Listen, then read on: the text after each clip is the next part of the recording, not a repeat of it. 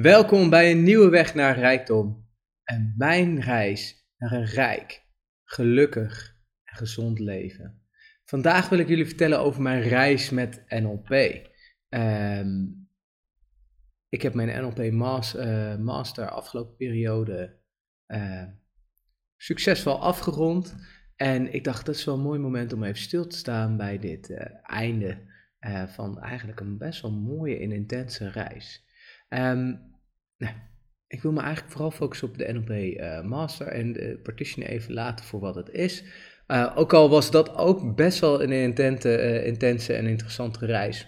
Maar die Master, ja, dat zit natuurlijk nog fris in mij. Het is echt afgelopen weekend was de laatste dag wat één groot feestje was. En eigenlijk stiekem ook natuurlijk wel emotioneel. Maar laten we niet te veel vooruit op mezelf lopen. Maar vooral even beginnen bij het begin.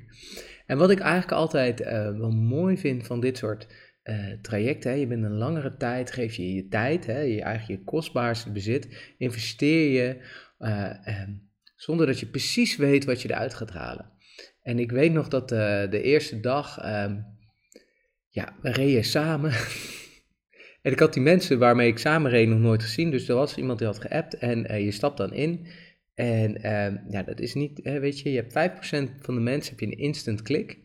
En 5% van de mensen, daar heb je een soort van, never, nooit niet. En de rest, ja, dan moet je gewoon werken aan de relatie. En dat zit er echt tussenin. En dat waren voor mij echt twee mensen, hartstikke aardige mensen, maar die zaten er wel tussenin. Dus ik merkte al bij mezelf allemaal dingen dat ik dacht, oh ja, leuk, samen reizen. Heeft ook zijn nadeel. Je moet langer vroeger vertrekken, je moet rekening houden met elkaar. Ja, je zit niet altijd allemaal even hetzelfde in de wedstrijd. Dus het is belangrijk om goed te communiceren. Maar de reis naar de eerste dag, was even wennen, even schakelen. Toch wel hele andere mensen dan ik verwacht had. En op een gegeven moment kom je daar en dan zit je in een grote zaal, allemaal stoelen. En je gaat gewoon maar ergens zitten zo. En dan merk je, omdat er waren nog, de groep bestond eigenlijk uit zeg maar 3, 4... Nou, het zijn 4 verschillende groepen, maar degene waarmee ik mijn eerste opleiding, dus de practitioner komt eerst en daarna komt de master practitioner, had gevolgd, die hadden eigenlijk al, een groot deel had de master al afgerond. Dus ik kende eigenlijk heel weinig mensen in de zaal. En dan zit je daar en dan denk je, nou, weet je, bij de practitioner kent bijna niemand iemand, weet je wel. Dus dan merk je dat iedereen, dan vormen die groepjes en dat vormt zich over tijd. Maar nu is het zeg maar als de eerste dag op school. In een nieuwe klas die al bestaat. Ja, je komt binnen en er zijn allemaal al groepjes. En dat was ook, ik zat ook echt zo even in het begin zo, oh ja. Natuurlijk kende ik wel wat mensen en prima. Maar wel even het gevoel van, oh ja, dit is weer apart. Je hebt niet meteen met iedereen aansluiting. Je moet echt weer even die opbouw in. En met z'n allen weer elkaar zien te vinden. En wie zijn nou, hoe zit iedereen in de wedstrijd? Nou, hartstikke interessant natuurlijk. En ik weet nog, dan ga je die eerste oefening doen en leer je mensen kennen. En op een gegeven moment dan denk je, oh hey, tweede of derde dag ging naast iemand zitten en daar heb ik een soort instant klik mee, weet je wel. En dan kan je natuurlijk denken, ja, ik ga gewoon de hele cursus alleen maar naast die persoon zitten. Maar dat vind ik persoonlijk altijd een beetje zonde. Dus ik heb heel bewust, ben ik gewoon af en toe ergens anders gaan zitten, ook om gewoon... af en toe gewoon andere mensen te zien. Ook als grote groep. Dat je op dag 1 denkt, oh ja, zit je bij ons in de zaal? Prima. Maar als je op dag 4 denkt, oh, zit je bij ons in de zaal? Dat is natuurlijk altijd even wennen. Ik moet heel eerlijk zijn, op dag 15 had ik het nog steeds hoor. Dan zeg je, oh, zat jij bij ons in de training? Prima. Maar dat is wel weer grappig dat je gewoon... Dus, waar je gaat zitten, naast wie je gaat zitten, waar je focus op ligt. Dat merk je op. En heel veel mensen merken dus eigenlijk helemaal niet op. Sommige mensen jou wel en jij niet. En wat ik heel mooi vond is elke stap die je zet. Dus in het eerste weekend merkte ik, goh, ik vond het toch wel moeilijk. Weet je, als dan onverwacht een compliment, daar had ik toch wel moeite mee. Dan ging ik vaak in de verdediging, weet je wel. Dan ging ik het te kleine maken. Of onverwachts knuffel. En daar deden we dus ook op de eerste dag een oefening mee. En ik merk nu ook dat ik daar dus... makkelijker mee om kan gaan, wat ik heel fijn vind. Dus dat ik dan het kan accepteren. Weet je wel, iemand een compliment accepteren. Kijk, een compliment krijgen, prima.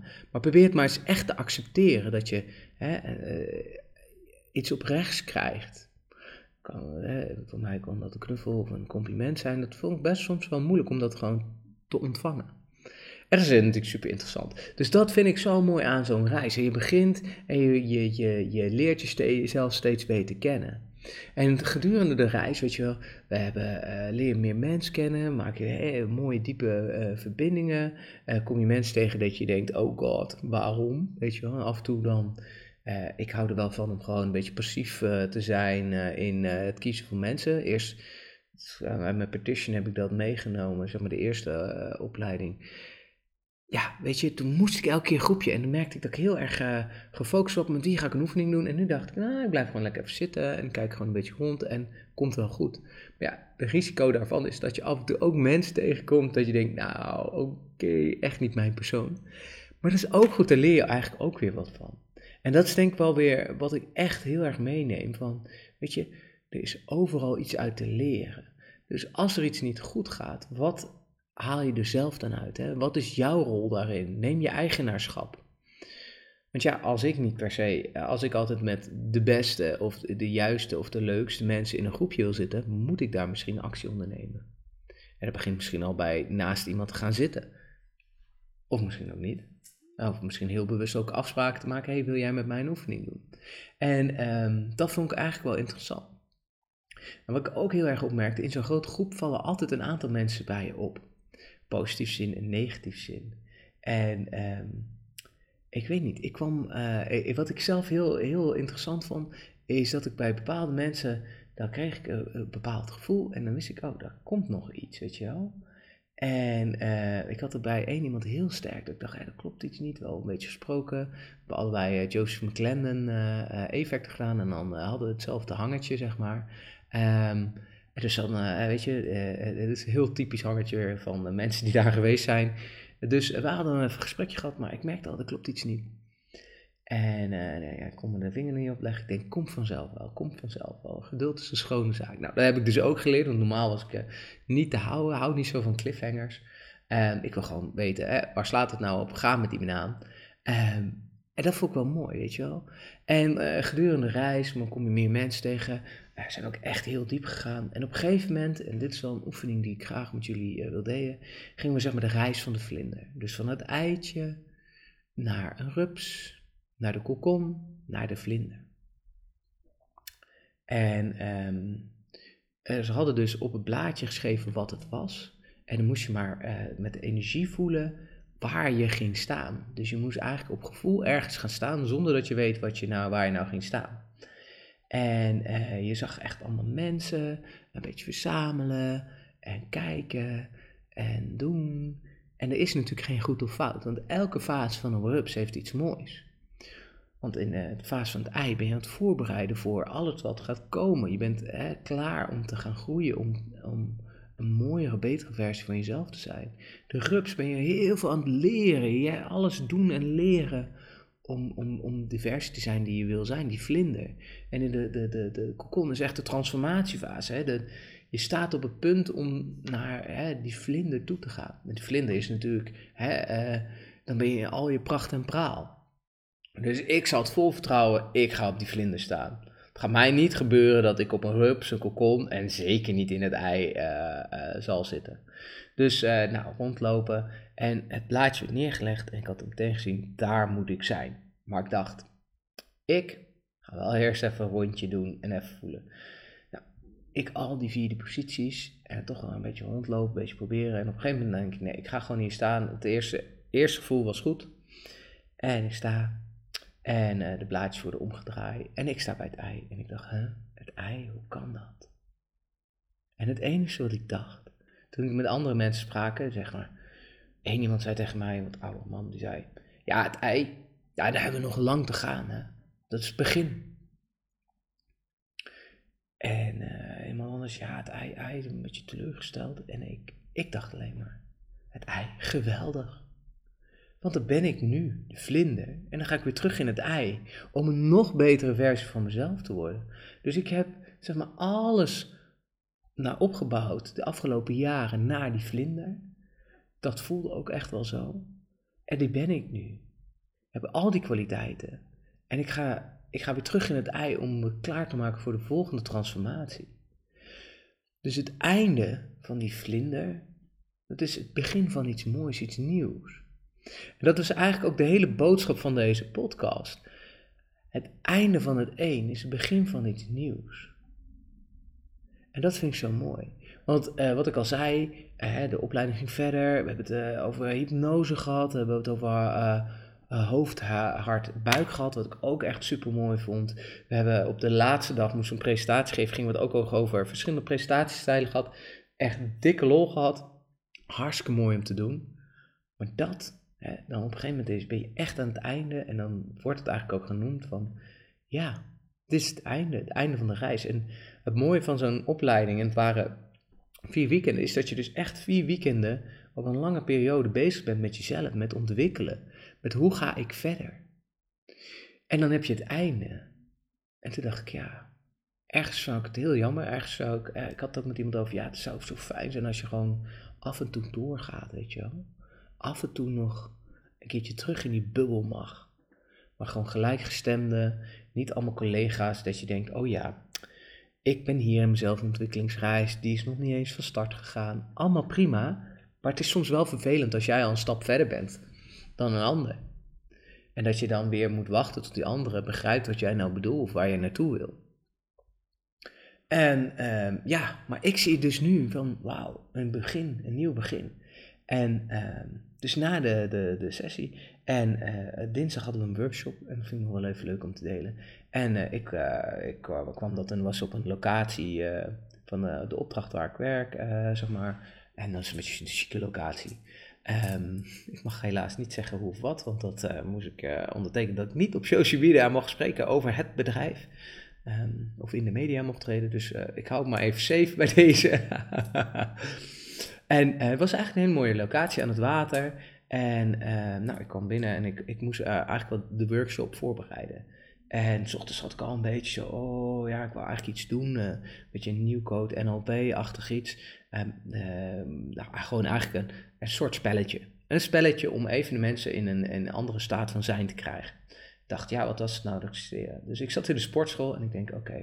Ik ga van mijn hart naar mijn hoofd, van mijn hoofd naar mijn hart, van mijn hoofd naar mijn buik, van mijn buik naar mijn hart, van mijn hart naar mijn hoofd, van mijn hoofd naar mijn buik. Zeg maar een soort achtje.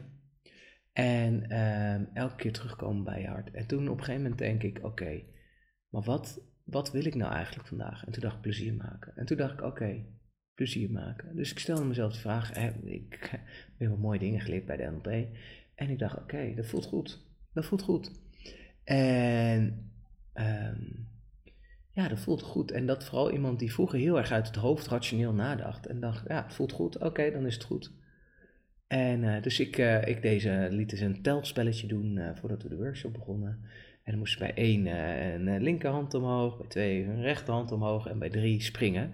En er stonden 8 mensen gewoon lekker dat te doen. En ik zag een plezier. En op een gegeven moment heb ik het wat moeilijk gemaakt. Dat ze de benen, tegenovergestelde benen erbij. Of een klap in de lucht. Nou, sommigen deden heel goed. Anderen juist weer niet. En anderen werden heel... sommigen werden competitief. Ik had wat tennisballen mee. Die vlogen op een gegeven moment ook door de hele zaal heen. En je merkt eigenlijk dat we echt een team aan het vormen waren. Dat we lol met elkaar hadden. En dat vond ik zo mooi. En... mooi om te zien. En toen dacht ik, waar heb ik me nou zenuwachtig over gemaakt? Eigenlijk nergens om. En toen ik bij mezelf intune en toen dacht ik, het is ook gewoon goed. En als ze het niet willen doen, doen ze het niet, prima. We gaan gewoon plezier hebben. En dat is ook gelukt. En eigenlijk mijn boodschap is heel simpel. Soms hebben we moeite om afscheid te nemen van iets. Omdat we denken, shit.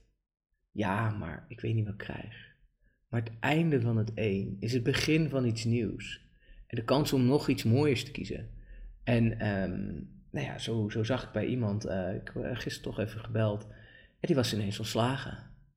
Per direct, helemaal niks. Hup, werd nog wel 3 weken doorbetaald, maar gewoon keihard ontslagen. Shit. En daar hadden we het ook even over. Natuurlijk mag het even kut zijn dat je ontslagen bent. Maar die zei ook, zat er eigenlijk zelf in die wedstrijd. Ja, het is het einde van het een, maar ook het begin van iets nieuws. Ik moet wel snel weer cash hebben, want... Of iets van inkomsten hebben, want kan helaas ook geen oneindige buffer meer. Maar goed, het voelt wel goed, weet je. Het is wel weer een kans. En dat is denk ik altijd. Als je iets stopt, maakt niet uit wat. Geeft het weer ruimte voor iets nieuws. En dat is denk ik een belangrijke keuze. Al is het een relatie met een persoon in je leven. Je vriendin, je vriend, whatever. Iemand die je minder prominent in je leven laat zijn. Of een baan die je wisselt, een nieuw huis die je koopt. Het einde van het een is het begin van iets anders. En je hebt dan de keuze om het zo mooi mogelijk te maken als jij wil. Maar ja, als je het zo mooi mag maken als je zelf wil. Betekent ook dat je het zo lelijk kan maken als je zelf wil. En dat is een keuze. Dankjewel voor het luisteren en tot de volgende keer.